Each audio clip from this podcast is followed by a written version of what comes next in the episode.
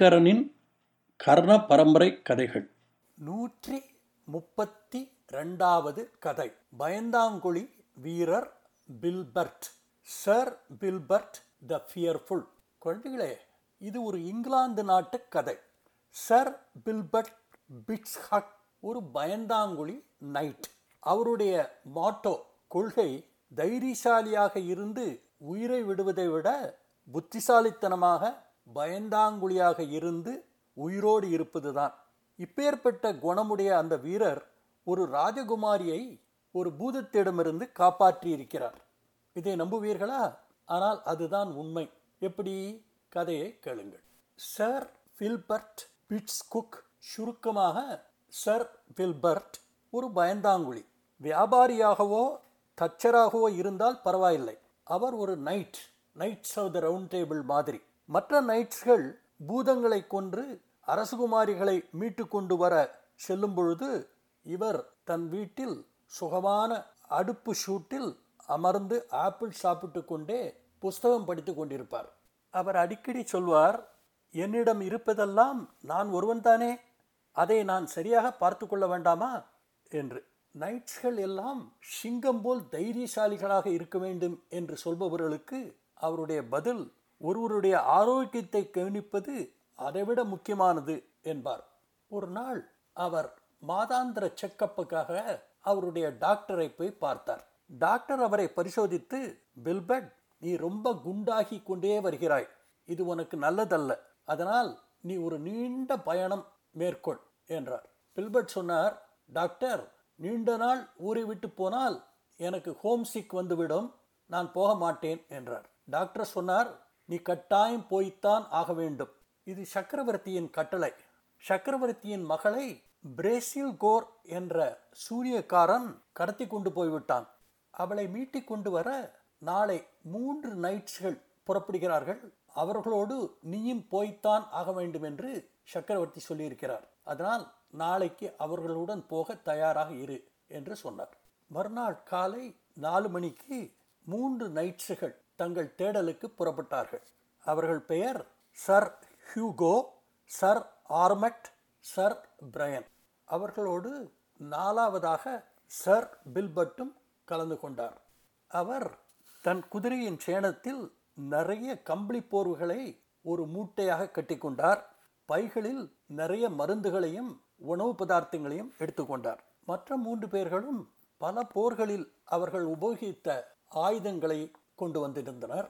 அதோடு தங்களுக்கு தேவையான ரொட்டியும் சீஸையும் பொட்டலமாக எடுத்துக்கொண்டு வந்தார்கள்.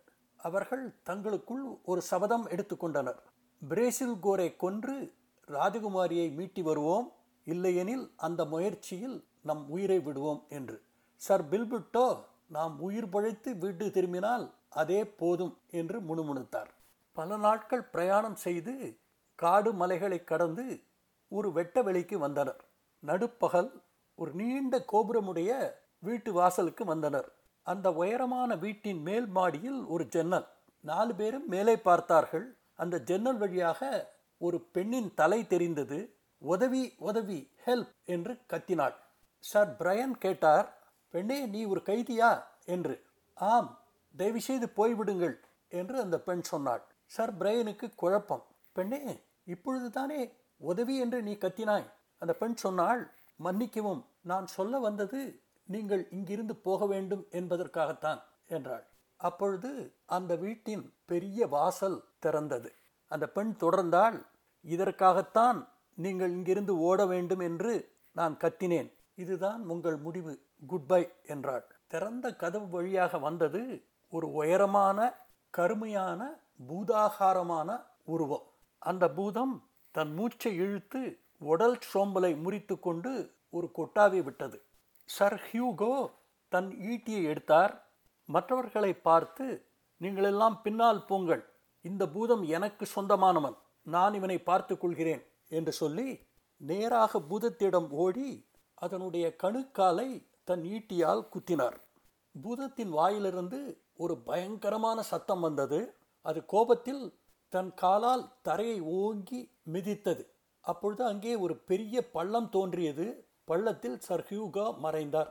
இந்த காட்சியை கண்ட சர் பில்பர்ட் தன்னை இந்த பயணத்துக்கு அனுப்பிய டாக்டரை மனதால் சுபித்தார் மற்ற ரெண்டு நைட்ஸ்களும் என்ன செய்யலாம் என்று யோசித்துக் கொண்டிருக்கையில் சர் பில்பர்ட் கம்பளி போர்வைகள் இருந்த கட்டை அவிழ்த்தார். அதை உதறினார். குதிரையை திருப்பி எதிர் திசையில் செல்ல ஆரம்பித்தார். கம்பளி போர்வைகள் அவருக்கு பின்னால் விளம்பர பேனர்கள் மாதிரி காற்றில் அசைந்து ஆடின. பில்பட்டை பூதம் தொடர்ந்தது. பூதம் பில்பட் சமீபமாக வந்தபொழுது பறந்து கொண்டிருந்த கம்பளிகளை விடுவித்தார். காற்று அந்த கம்பளிகளை நேராக பூதத்தின் முகத்தில் போய் அப்பிக்கொள்ள செய்தது. இதை சற்றும் எதிர்பாராத பூதம் நிலை தடுமாறி பார்வை தெரியாமல் ஒரு கனமான பாறையில் தலைகுப்புற விழுந்தது. அவ்வளவு பெரிய உடம்பு விழுந்த வேகத்தில் பூதத்தினுடைய மண்டை ரெண்டாக பளந்து அதனுடைய உயிர் பிரிந்தது. சர் ஆமட்டும் சர் பிரயனும் கீழே கிடந்த பூதத்தின் உடலை பார்த்து தங்கள் தலைகளை அசைத்து கொண்டார்கள்.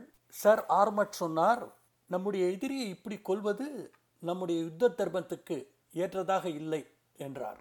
அதை ஆமோதித்த சர் பிரையன் சொன்னார் இது ஒரு விபத்து தான். ஃபில்பர்ட் ஒன்றும் இவனை கொல்லவில்லை. அவனாகவே தன்னை கொன்று கொண்டான் என்றார். சர் பில்பர்ட் சொன்னார் ஆம் அவனேதான் அவனை கொன்று கொண்டான். ஆனால் நீங்கள் ஒன்றை ஞாபகம் வைத்துக் கொள்ள வேண்டும்.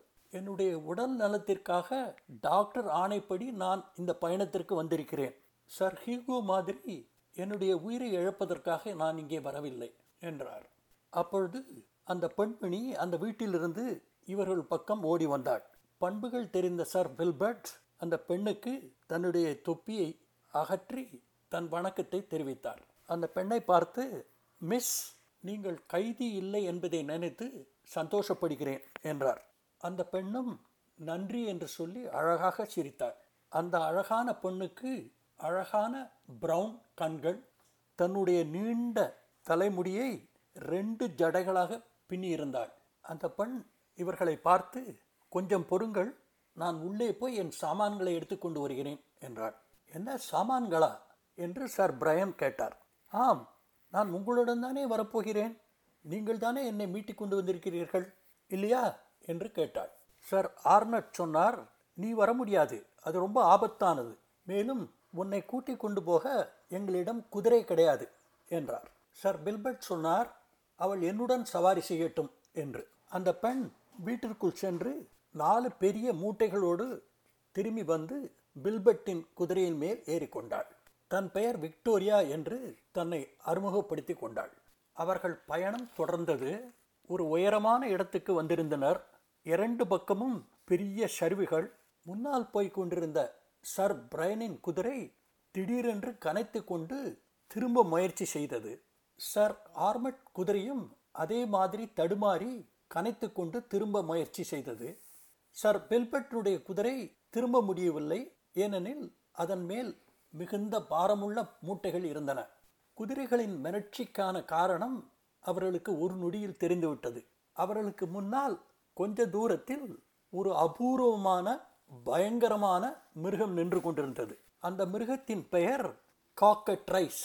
அதற்கு பாம்பின் உடல் தலையும் கால்களும் ஷேவலுடையது அதனுடைய நாக்கு பாம்பினுடையது. பாம்பு மாதிரி பயங்கரமாக சீறி கொண்டிருந்த அந்த மிருகத்தை பார்த்து சர் பில்பர்ட் சொன்னார் நாம் வேறு வழி பார்த்து கொண்டு போகலாமே என்று. சர் ஆர்மட் சொன்னார் நீர் ஒரு கோழை நீங்கள் எல்லோரும் பின்னால் போங்கள் நான் பார்த்து கொள்கிறேன் என்று சொல்லி தன்னுடைய ஈட்டியை எடுத்துக்கொண்டு குதிரையை அந்த மிருகத்தை நோக்கி செலுத்தினார். குதிரை அந்த மிருகத்தின் சமீபம் வந்தவுடன் அந்த மிருகத்தின் வாயிலிருந்து ஒரு பயங்கரமான ஹிஸ் என்ற சத்தம் வந்தது. இந்த சத்தத்தை கேட்டு மிரண்டு போன குதிரை பாதையின் விளிம்போரத்துக்கு வந்தது.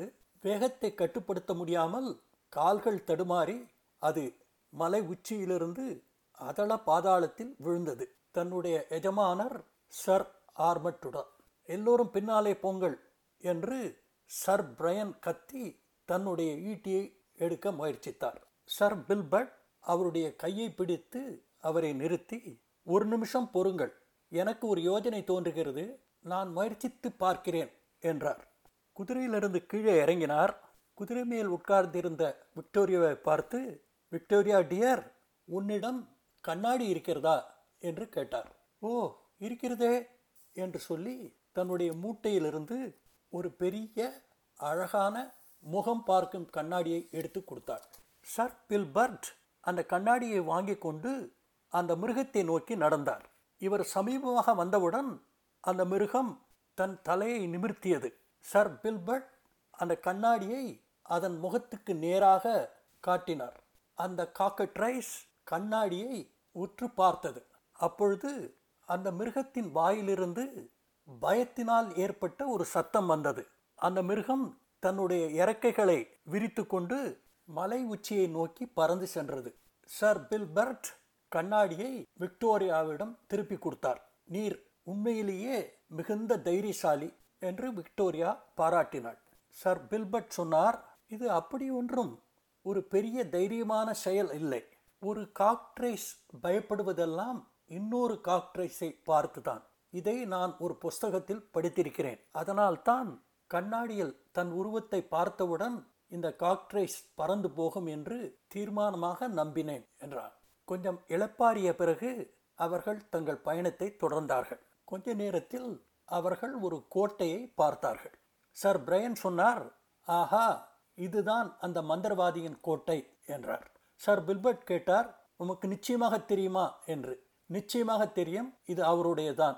மந்திரவாதி மாடியில் தன் அறையில் தான் இருக்க வேண்டும். நான் உள்ளே போகிறேன். எனக்கு ஏதாவது ஆனால் நீர் உள்ளே வாரும்.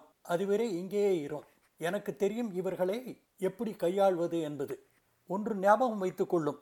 இந்த மந்திரவாதிக்கு தன்னுடைய மந்திர சக்தியினால் வெவ்வேறு உருவங்கள் எடுக்க முடியும். அதே மாதிரி மற்றவர்களையும் வெவ்வேறு உருவங்களாக மாற்ற முடியும். அவன் சரண் அடையும் வரை அவனை சிக்கன பிடித்து கொண்டால் அவனால் ஒன்றும் செய்ய முடியாது. அவனை விட்டுவிட்டால் அவனுடைய மந்திர சக்தியினால் மற்றவர்களை மாற்றி விடுவான் என்றான். நான் இவனை பற்றி நிறைய படித்திருக்கிறேன் என்று சர் பில்பர்ட் சொல்ல ஆரம்பிக்கும் முன் சர் பிரையன் கோட்டைக்குள் நுழைந்து விட்டார். சர் பிரையன் மாடிப்படிகளில் ஏறி மேலே உள்ள ஒரு அறைக்கு வந்தார். அங்கே தலையை விரித்து கொண்டு ஒரு வயதானவர் உட்கார்ந்து கொண்டிருந்தார். சர் பிரையன் துள்ளி குதித்து அவரை நெருங்கி அவருடைய கழுத்தை இருக்க பிடித்து கொண்டார். கெட்ட மந்திரவாதியே உன்னுடைய உயிர் இப்பொழுது என் கையில் என்று கத்தினார். அந்த கிழவன் தன்னை உடனே ஒரு சிங்கமாக மாற்றிக்கொண்டான் சர் பிரையன் அவனை விடுவதாக இல்லை. சிங்கம் மறுபடி ஓனாயாக மாறியது. ஓனாய் ஒரு டிராகானாக மாறியது. சர் பிரையன் தன் பிடியை தளர்த்தவே இல்லை. ஒரு கண் இமைக்கும் நேரத்தில் அந்த டிராகன் ஒரு அழகான பெண்மணியாக மாறியது. கொஞ்சம் குரலில் எனக்கு வலிக்கிறது. இப்படியா ஒரு நைட் நடந்து கொள்கிறது? என்று கேட்டான்.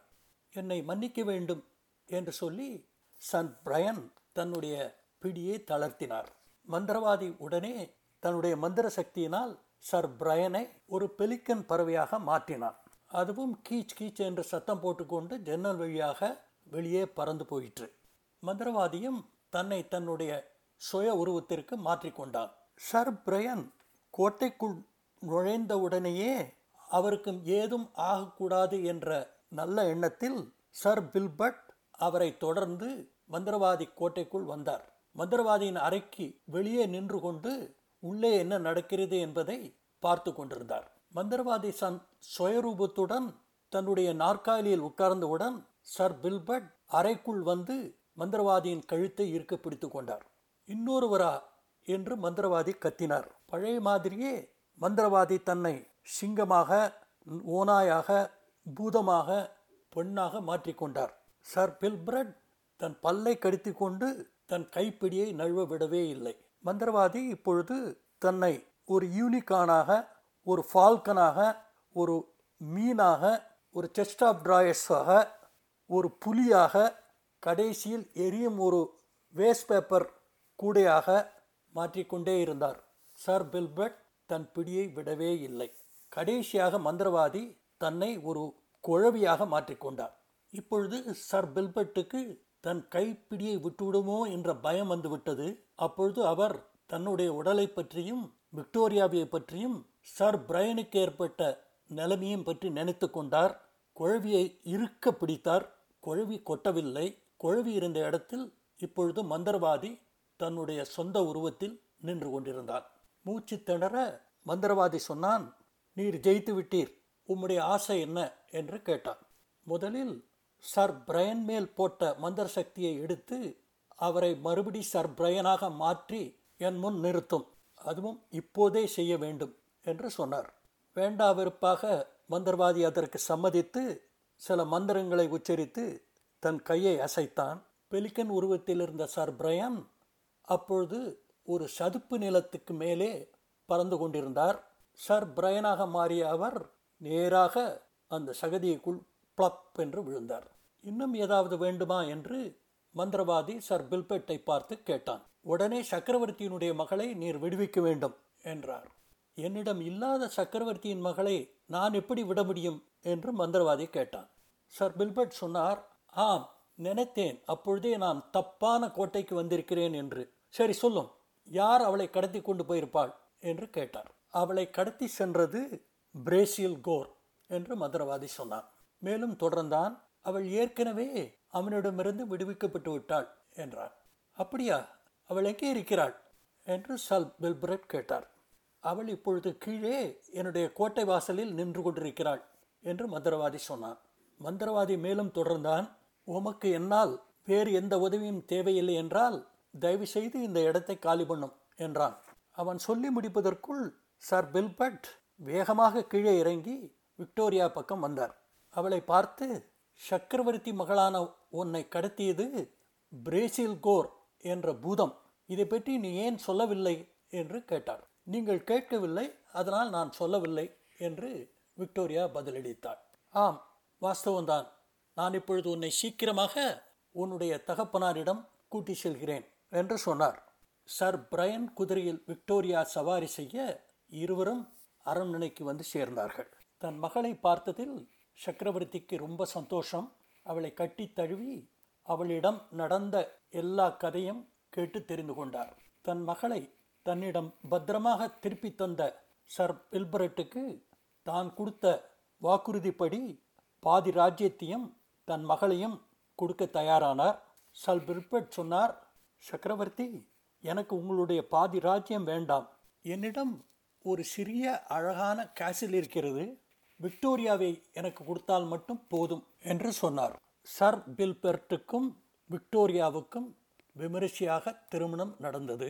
இருவரும் சர் பில்பர்ட்டுடைய கோட்டையில் சந்தோஷமாக நீண்ட நாள் வாழ்ந்தனர். குழந்தைகளே இந்த கதை பிடிச்சிருக்கா? இந்த கதையை பற்றி நீங்கள் என்ன நினைக்கிறீர்கள் என்பதை Aingaran twenty twenty at Gmail dot காமுக்கு எழுதுங்கள். கதைகள் தொடரும். அதுவரை அன்புடன் உங்கள் ஐங்கரன்.